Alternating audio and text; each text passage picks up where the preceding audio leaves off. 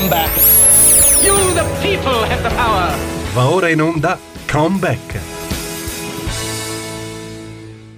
Buongiorno, ben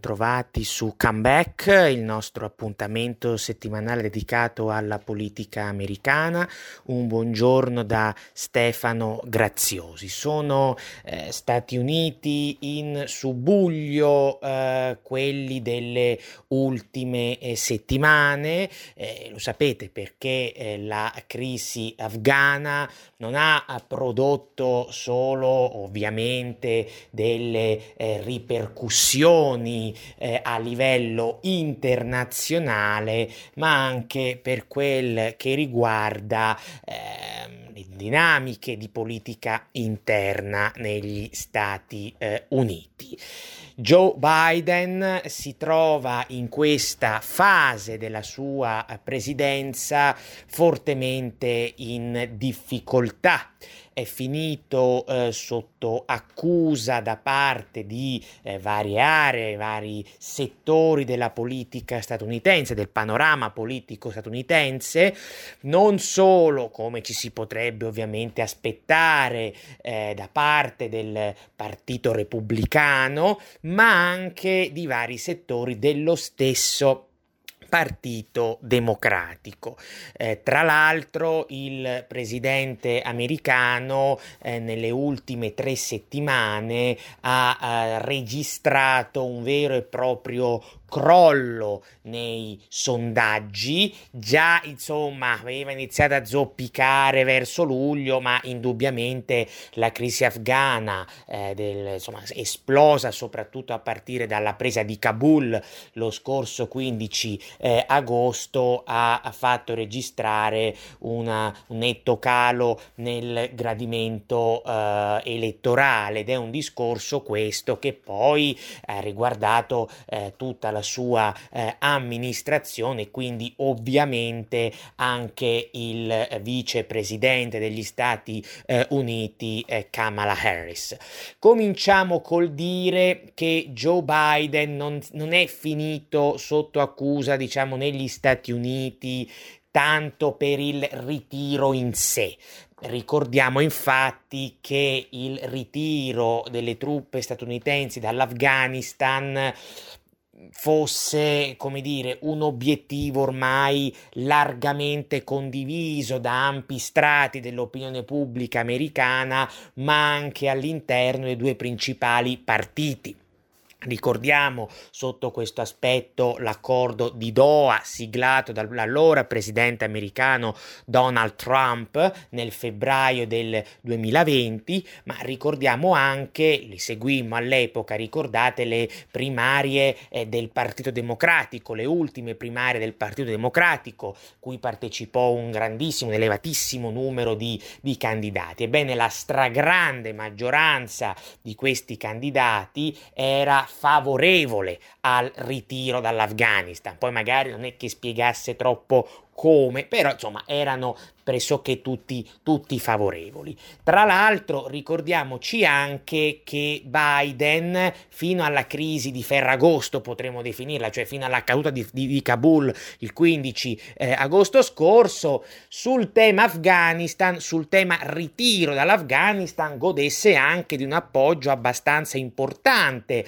eh, da parte dell'opinione pubblica americana, eh, quindi non solo dei democratici ma anche dei repubblicani. Quindi non è tanto la questione del ritiro in sé, del senso strategico del ritiro. Poi sicuramente ci sono state, ci sono ancora oggi delle voci critiche proprio sul ritiro, alcune figure che sostengono che in realtà gli Stati Uniti sarebbero dovuti rimanere per molto altro tempo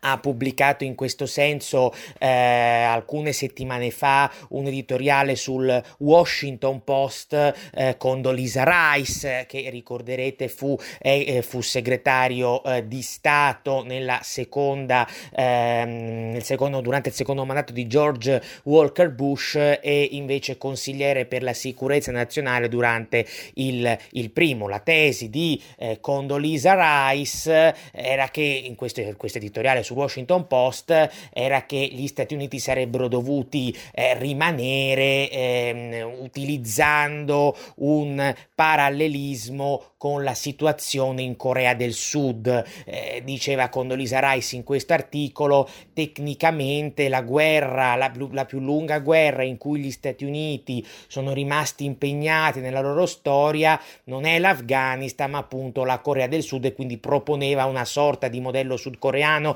per l'Afghanistan comunque sia voglio dire i fautori ehm, del cioè, coloro che sostenevano la necessità di rimanere a tempo indeterminato comunque ancora per un lungo periodo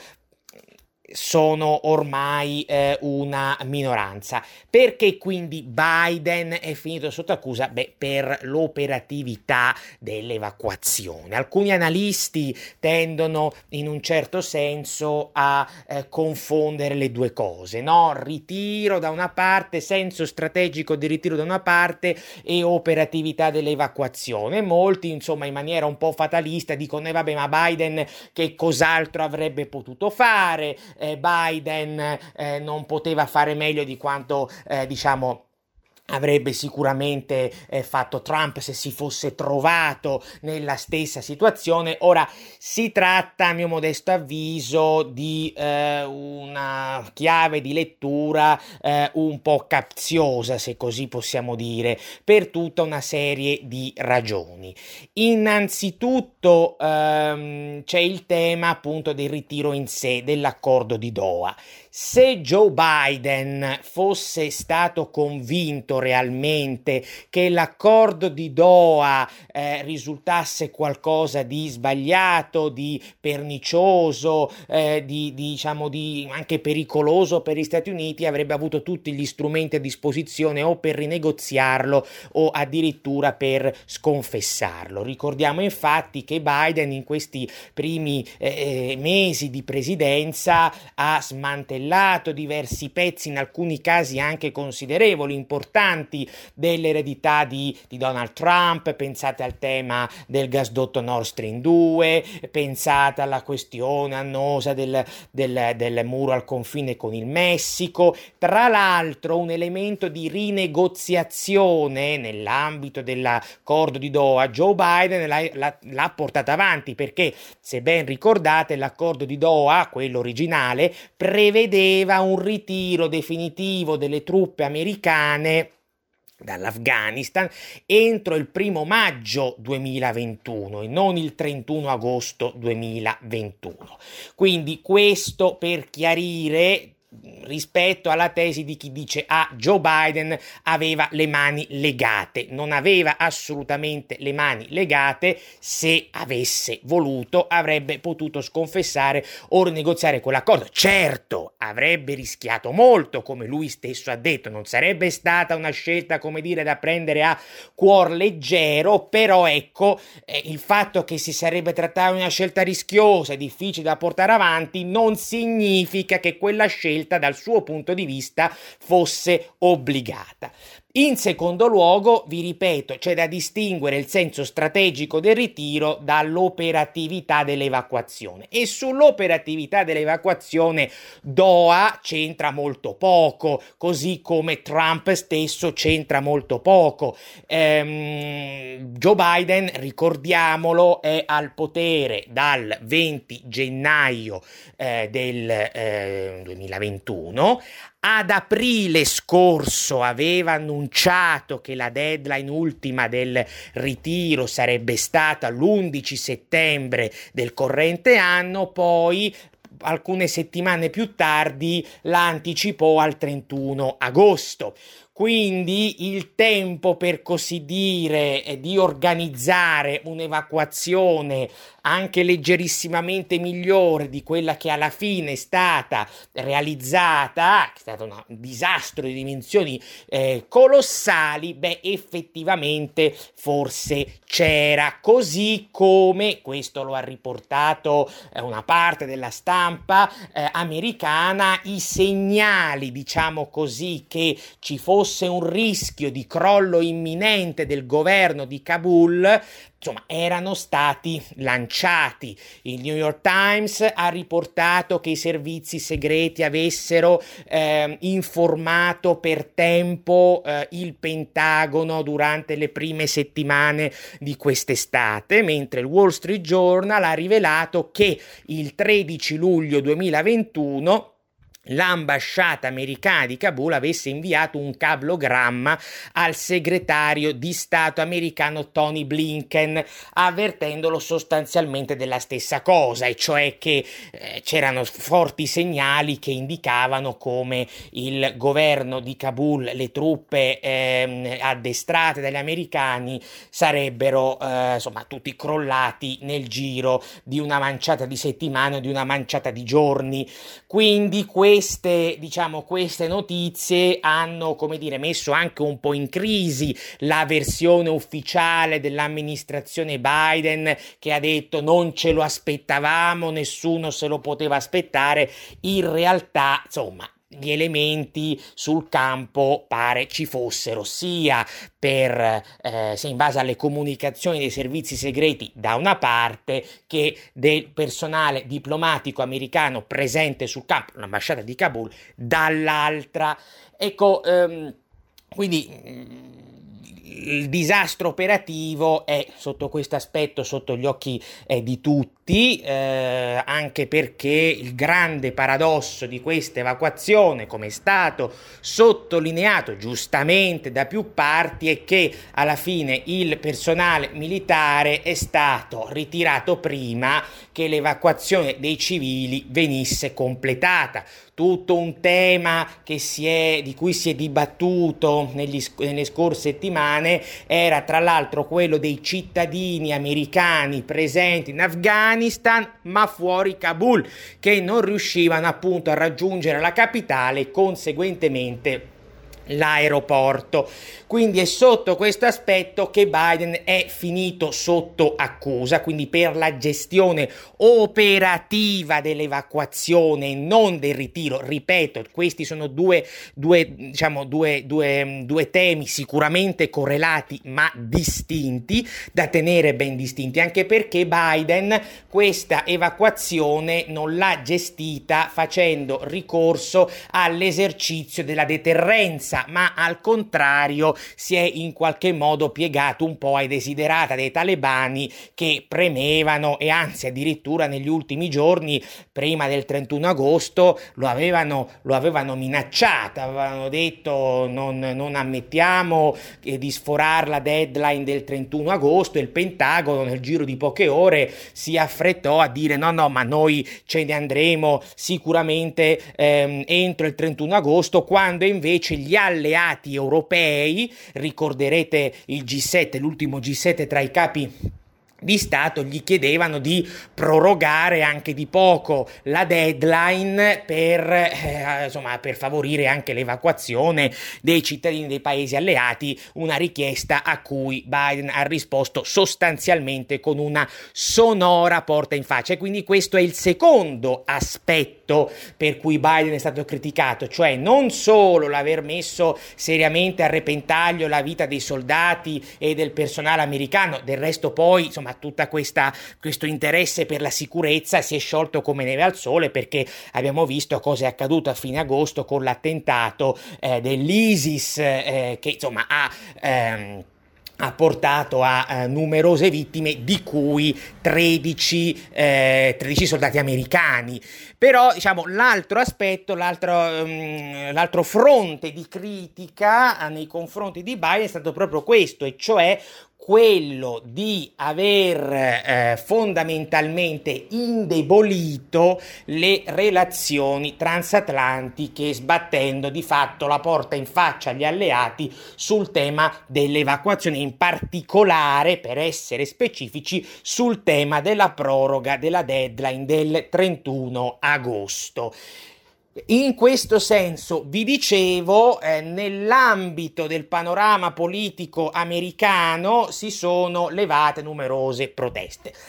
Innanzitutto ci sono stati i repubblicani, ve lo accennavo prima, e qui è abbastanza quasi ovvio che che ci fossero delle feroci critiche eh, e qui vari importanti esponenti repubblicani, a partire dall'ex presidente americano Donald Trump, hanno invocato le eh, dimissioni del presidente Biden. C'è stato poi chi, come il senatore del, del South Carolina Lindsey Graham, ha eh, chiesto addirittura di avviare un processo di impeachment contro l'attuale presidente. C'è chi, come il senatore della Florida Rick Scott, anche lui repubblicano, ha ventilato l'ipotesi di ricorrere al 25 emendamento della Costituzione per dichiarare Biden inabile ad agire, quindi fondamentalmente per, per deporlo.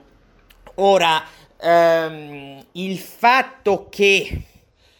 per quanto provenga dal partito avverso a quello del presidente, si inizia a parlare di deposizioni, di dimissioni, di impeachment soprattutto, è significativo perché dimostra che comunque a livello di opinione pubblica, oltre che, diciamo, eh, oltre che... Mh, mm, a livello eh, politico parlamentare eh, l'opposizione a questa presidenza negli Stati Uniti stia montando. Attenzione, che si verifichi, che possa verificarsi nel breve termine un tentativo di impeachment è altissimamente improbabile perché comunque i repubblicani, lo sapete, non hanno i numeri parlamentari anche solo per avviarlo. Però il fatto che se ne parli è già indicativo di qualcosa che inizia, come dire, no? Una situazione che comincia, tra virgolette, a scricchiolare. Ricordiamo tra l'altro poi che tra un anno e poco più, novembre 2022, quindi tra poco più di un anno, si terranno le elezioni di metà mandato in cui si rinnoverà la totalità della Camera e un terzo del Senato. Dovessero, dovessero i repubblicani conquistare la maggioranza in entrambe le Camere, beh, insomma, a quel punto l'ipotesi di un impeachment si farebbe, come dire, più concreta. Magari non si arriverebbe alla, alla, alla, destituzione perché sapete che servono i due terzi dei voti al Senato, è una soglia altissima che non viene in questi casi di impeachment mai raggiunta di solito, però insomma quantomeno il processo eh, potrebbe teoricamente essere messo in moto perché per avviarlo basta la maggioranza semplice invece alla Camera. E ricordatevi anche ai tempi di Trump e del primo impeachment, quello a cavallo tra il 2019 e il 2020 sul cosiddetto Ucraina Gate. Quell'impeachment si rivelò un fallimento, sì, per democratici che non riuscirono a mettere, cioè che non riuscirono poi a, a a, a, rimuovere il presidente repubblicano, però quell'impeachment fu anche indirettamente molto negativo per Trump perché paralizzò di fatto le attività del congresso per diciamo mi pare sei mesi era settembre ottobre novembre dicembre sì sei sette mesi e questo ebbe un impatto negativo su, anche sull'agenda um, sull'agenda eh, politica repubblicana che avrebbe poi avuto un ulteriore impatto di carattere elettorale. Quindi mh, attenzione perché si cominciano a muovere, come dire, dei meccanismi che insomma rispetto a cui la Casa Bianca eh, di oggi deve stare, deve stare molto attenta. E attenzione perché poi, come vi accennavo prima, la polemica non è condotta esclusivamente dal Partito Repubblicano. Diversi settori del Partito Democratico, anche alti esponenti del Partito Democratico americano hanno iniziato a prendere le distanze da Biden e a criticarlo in maniera anche piuttosto palese sulla questione dell'Afghanistan. Vi cito nella fattispecie una figura, non perché ci sia solo lui, ma perché comunque questa figura ha un suo, come dire, una sua non solo autorevolezza, ma è anche piuttosto potente a livello a livello, di, a livello di congresso il presidente della commissione esteri al Senato, il democratico Bob Menendez, che, sta, che ha duramente criticato eh, il piano di evacuazione di eh, Biden. Del resto non è la prima volta che su un tema di politica estera il Partito Democratico nell'era Biden si spacca fondamentalmente in due. Lo abbiamo visto, se ben ricordate, negli ultimi mesi, soprattutto a partire partire da maggio su tutta una serie di questioni, la crisi eh, di Gaza eh, di maggio stesso, lo abbiamo visto sull'incontro con Putin a giugno, anche lì ci fu una parte del Partito Democratico che diceva bravo Biden che parli con Putin e altre, un'altra parte del Partito Democratico, tra cui lo stesso Menendez, che invece non era affatto contento. E poi ricordatevi a luglio scorso le proteste di Cuba, anche lì il Partito Democratico americano si è spaccato tra chi aveva delle posizioni fortemente anticastriste e chi invece, soprattutto le ali più a sinistra, diciamo che eh, con il castrismo, rispetto al castrismo, avevano diciamo una malcelata simpatia. Ne abbiamo parlato approfonditamente all'epoca. Ecco, questo tipo di dinamica adesso si sta riproponendo in modo molto più drammatico, visto quello che è accaduto proprio con l'Afghanistan. Quindi bisogna fare molta attenzione perché perché eh, il panorama politico americano si sta spaccando ancora di più, ma soprattutto il presidente Biden si trova sempre più sotto assedio. Allora la domanda da porsi è la presidenza Biden è già nella sua fase discendente in modo irreversibile oppure ci sono degli aspetti che possano magari nel prossimo futuro garantirne il rilancio? Cercheremo di analizzare questa, diciamo, questa eh, di rispondere più che analizzare, rispondere a questa domanda nella seconda parte della trasmissione. Farei quindi adesso una brevissima pausa. Bentrovati su Comeback, il nostro appuntamento settimanale dedicato alla politica americana. Un buongiorno da Stefano Graziosi. Quest'oggi eh, ci stiamo occupando principalmente delle ripercussioni che eh, la crisi eh, afghana ha prodotto sulla politica interna degli Stati Uniti d'America. Abbiamo visto nella prima parte della trasmissione eh, come Joe Biden si eh, trovi oggi in fortissima difficoltà, in caduta libera nei sondaggi, come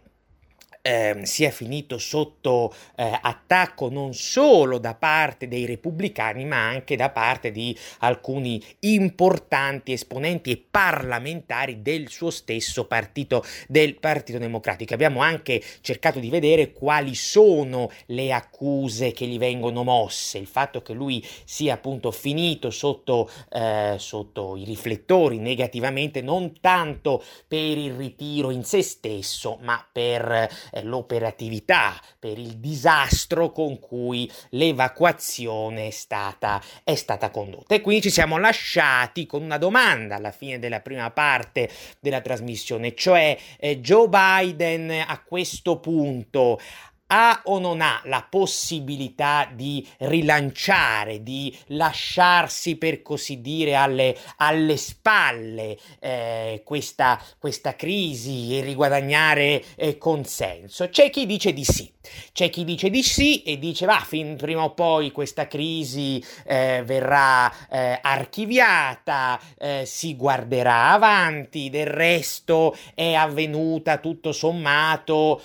fa- nella fase iniziale della presidenza Biden, non è ancora passato un anno da quando eh, l'attuale presidente è entrato eh, in carica, adesso c'è l'autunno, poi il 2022, il 23, tutto il 24, quindi insomma tempo ce n'è. Ora questo è indubbiamente vero, cioè Biden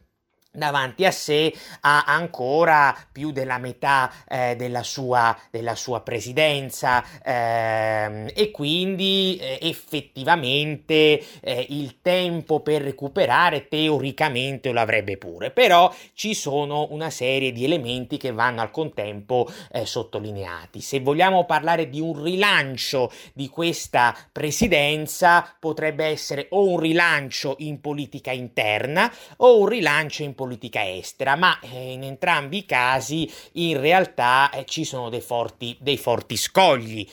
in politica interna è quello che tra l'altro Biden sta già cercando di fare, no? Con tutto il tema della riforma infrastrutturale che però si sta, eh, come dire, trascinando da lungo tempo. Quindi l'idea dell'attuale presidente è prendere tutta una serie di misure eh, che possano rilanciare la sua immagine agli occhi eh,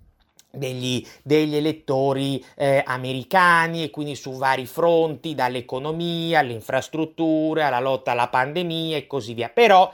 questa, eh, diciamo, questo è una, una via quasi, dico quasi, impraticabile. Perché? Perché lo sapete, ne parliamo spesso in questa trasmissione, l'attuale presidente americano gode di una maggioranza parlamentare talmente risicata da essere fondamentalmente inesistente alla Camera tanto tanto ha una decina di seggi in più e riesce a far qualcosa, ma quel qualcosa poi puntualmente viene sconfessato al Senato dove, lo sapete bene, c'è una situazione di parità 50 e 50. Tra l'altro, tra l'altro, all'interno della compagine democratica al Senato ci sono alcune figure che tutto sommato non è che siano proprio a loro agio con mm, ampi settori del loro stesso partito, penso soprattutto al senatore democratico centrista Joe Manchin, quindi già il fatto che Manchin possa votare contro alcune proposte del Partito Democratico eh, azzoppa poi l'agenda di politica eh, interna del, o rischia comunque di azzoppare l'agenda di politica interna del presidente in un momento di forte polarizzazione in cui i democratici non sono per ora almeno riusciti a convincere, a far passare dalla loro parte su determinate proposte anche l'ala, eh, come dire, che teoricamente sarebbe forse più disponibile al dialogo dei repubblicani, cioè quei repubblicani che, lo sapete, non hanno molto in simpatia eh, l'ex presidente Trump, ce ne sono, non sono tantissimi a livello parlamentare, ma ci sono. Alla Camera c'è per esempio la, la deputata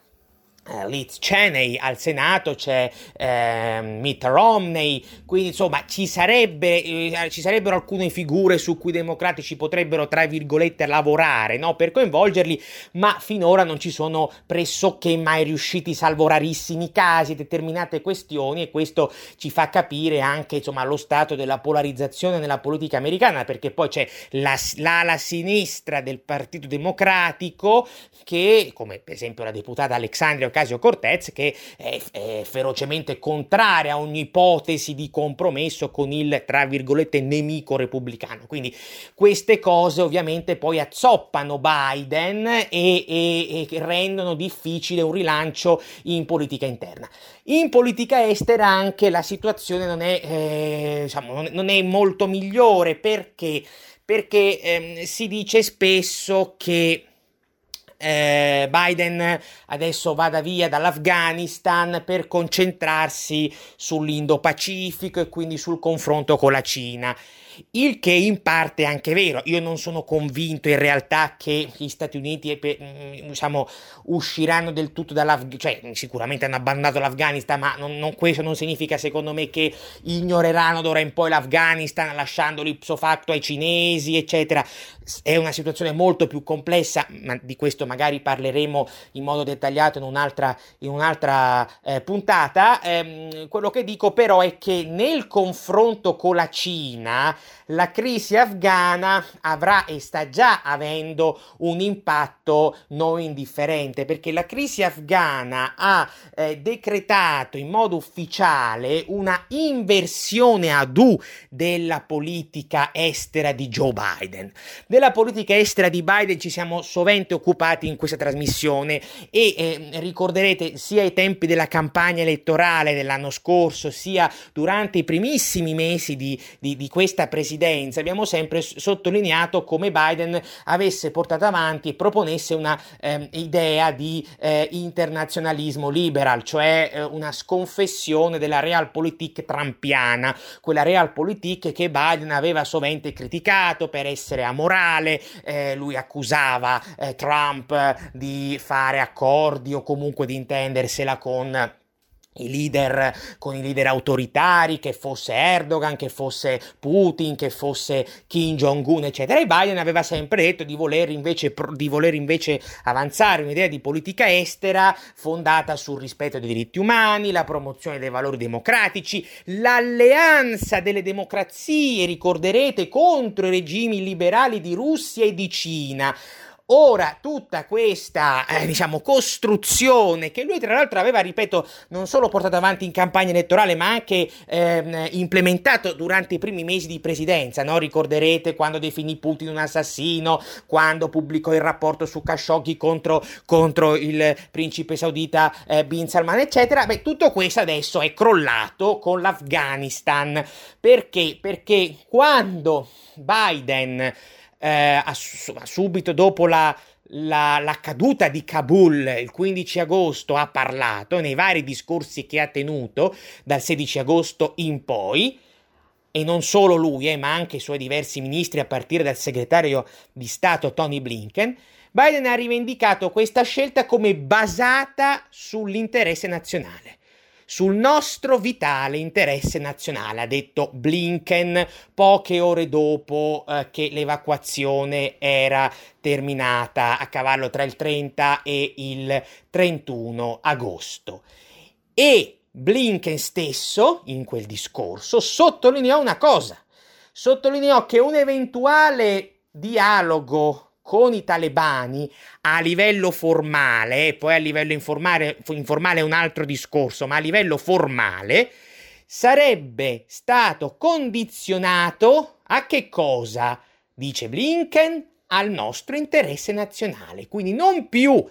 al rispetto dei diritti umani, alla difesa dei diritti civili acquisiti in questi vent'anni dalle donne, dai bambini, dalle minoranze anche religiose in Afghanistan, ma in base a all'interesse nazionale degli Stati Uniti. Quindi l'internazionalismo liberal di fatto è stato sconfessato. Poi certo, Certo, Biden ha detto ma no, noi continueremo ad occuparci di diritti umani in Afghanistan ma attraverso gli strumenti diplomatici, cosa che non vuol dire ovviamente nulla,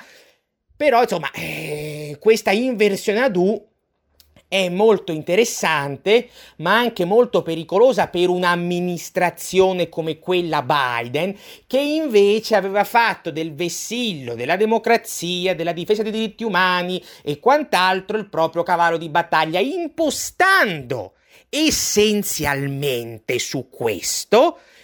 il suo confronto con la Cina, per cui adesso lui che ha impostato su questi elementi il proprio confronto con la Cina si trova in maggiore imbarazzo, laddove Trump il proprio confronto con la Cina l'aveva impostato su altre basi più, diciamo, legate a eh, dinamiche ed elementi eh, di realpolitik, no? Ricorderete per esempio il tema della reciprocità commerciale e quant'altro. Quindi ecco in questo senso la crisi afghana rischia di creare dei problemi a Biden anche nel suo confronto con Pechino, fermo restando che Pechino dal canto suo deve stare attenta a non cantare troppo vittoria, perché anche qui c'è una narrazione un po' troppo semplicistica che alcuni portano avanti, dicono ah vabbè, l'Afghanistan certifica il fallimento degli americani e la vittoria dei cinesi. Ora, mh, mm, non è esattamente così che gli americani se ne vadano via ridimensionati, umiliati, questo è vero, così come è vero che la Cina in Afghanistan ha delle grosse occasioni, soprattutto dal punto di vista dell'influenza economica e politica, però è anche vero che l'Afghanistan si avvia ad essere una realtà politicamente molto instabile e non è assolutamente detto che il nuovo regime dei talebani Punto primo, fede ai patti. I talebani, questo nuovo governo talebano, lo sapete, è costituito da quasi tutte figure della vecchia guardia. I talebani storicamente non sono mai stati proprio il massimo, diciamo così, della, dell'affidabilità, ma non bisogna neanche credere che automaticamente questo nuovo regime talebano sarà in grado di eh, mantenere una presa granitica su tutto il paese. È una situazione molto più complessa. Innanzitutto bisognerà vedere come andrà avanti tutta la questione della, eh, dei, dei, ribelli del Panshir. Poi c'è il tema di una società civile afghana che soprattutto in alcune città ribolle, eh, è in subbuglio. Avete visto che in questi giorni sono verificate diverse proteste. Un terzo fronte che i talebani devono poi, eh, diciamo così, gestire è quello delle sigle jihadiste nemiche, a partire proprio dall'ISIS. Un quarto elemento problematico poi sta nel fatto che i talebani non sono graniticamente compatti ma al contrario sono attraversati a loro volta da divisioni, fazioni, personalismi, rivalità. Insomma, tutti questi elementi, se poi ci vogliamo mettere la crisi umanitaria che incombe, la crisi economica nera rispetto a cui la Cina adesso dovrebbe intervenire per puntellare il nuovo governo, insomma, tutto questo certo non crea le condizioni per una grossa stabilità politica oltre che economica. E questo sicuramente è un problema per la Cina, che invece punta a farsi coinvolgere fortemente in Afghanistan e sotto il profilo politico e sotto quello economico. Quindi attenzione perché in realtà ecco, la situazione è molto più complessa di come, di come può in un certo senso apparire a prima vista. L'ultimo aspetto ehm, di cui mi vorrei occupare nella trasmissione di oggi, ehm, per quel che riguarda le critiche che sono state mosse a Biden in politica interna, anche se questo poi ha una ripercussione pol- nella politica internazionale, è proprio il, il rapporto con i partner europei eh, ve lo citavo, vi citavo prima questo elemento, ma Biden è finito sotto accusa da parte eh, dei repubblicani, soprattutto, ma non solo, anche per questo discorso qui, cioè dicono con eh, la crisi afghana e con il fatto che hai voluto rispettare quella tabella di marcia in modo ferreo del 31 agosto, tu hai sbattuto una porta in faccia agli alleati europei che ti chiedevano di rallentare, di rimanere ancora un po' e questo ha, eh, come dire, ha fortemente indebolito le relazioni transatlantiche, il che è indubbiamente vero. Sembra passato un secolo, se ricordate, dal G7 di Cornovaglia a giugno scorso, quando Biden invocava un compattamento degli alleati occidentali eh, contro la Cina e contro la Russia, ma soprattutto contro la Cina. E adesso effettivamente assistiamo a un grosso paradosso, a una nuova sconfessione di quella che sembrava all'epoca la dottrina Biden, per così definirla. Questo presidente americano, quando arrivò alla Casa Bianca, venne celebrato da molti giornalisti, analisti, esperti come colui che finalmente dopo l'epoca Trump avrebbe rilanciato in grande stile le relazioni transatlantiche e quindi avrebbe avvicinato appunto tra virgolette a livello politico le due, le due coste dell'Atlantico. In realtà le cose sono andate ben diversamente e la crisi afghana è molto probabile che abbia stia rappresentando forse uno dei punti più bassi toccati dalle eh, relazioni transatlantiche, eh, soprattutto negli ultimi, negli ultimi negli ultimi vent'anni eh, e questo è nuovamente, si diceva prima, un problema anche nel confronto con la Cina perché crea uno sfilacciamento eh, di cui poi Pechino in Europa occidentale eh, prevedibilmente cercherà di eh, avvantaggiarsi. Un altro aspetto di rottura sta nel fatto che in questi giorni ormai si stia tornando a parlare di difesa comune europea, di esercito europeo, eh, tutte cose che insomma eh, non, eh, agli americani non sono mai granché, mai granché piaciute eh, e che poi chiamano in causa una grossa incognita eh, in quelli che sono appunto i rapporti non solo con Washington ma più nello specifico con, con, l'alleanza, con l'alleanza atlantica. Quindi eh, diciamo che è stato un grosso sconvolgimento quello che è avvenuto che il ritiro dall'Afghanistan avrebbe comunque rappresentato un ridimensionamento internazionale degli Stati Uniti, avrebbe rappresentato un duro colpo in termini di immagine, questo era preventivato, ma quell'evacuazione rocambolesca, eh, dilettantesca, quella, quella eh, evacuazione gestita così male, eh, indubbiamente ha amplificato il danno e ha contribuito significativamente purtroppo a indebolire delle relazioni transatlantiche che già insomma erano abbastanza scricchiolanti perché in realtà grossi problemi tra le due sponde dell'Atlantico si sono registrati ai tempi di Bush, sono proseguiti ai tempi di Obama per arrivare poi a Trump e adesso appunto credo nel loro eh, stadio più basso proprio con con Joe Biden, quindi chi prenderà eh, nel 2024 il posto di, di Biden, chi sarà il suo successore, noi questo è troppo presto per dirlo, eh, non lo sappiamo, teoricamente potrebbe anche ricandidarsi, ma vedremo. Comunque il successore di Biden quando sarà e eventualmente chi, chiunque sarà dovrà lavorare non poco per cercare di ripristinare e, rafforzare le relazioni tra i due lati dell'Atlantico perché delle relazioni transatlantiche così deboli non convengono a nessuno, non convengono né agli Stati Uniti né all'Europa, anzi a qualcuno conviene, conviene ed è alla Cina. Quindi le relazioni transatlantiche così, così deboli rendono eh, l'Europa eh, occidentale eh, pericolosamente vulnerabile all'influenza eh, cinese. Io per oggi vi saluto e vi do appuntamento alla prossima settimana. Una buona giornata da Stefano Grazie.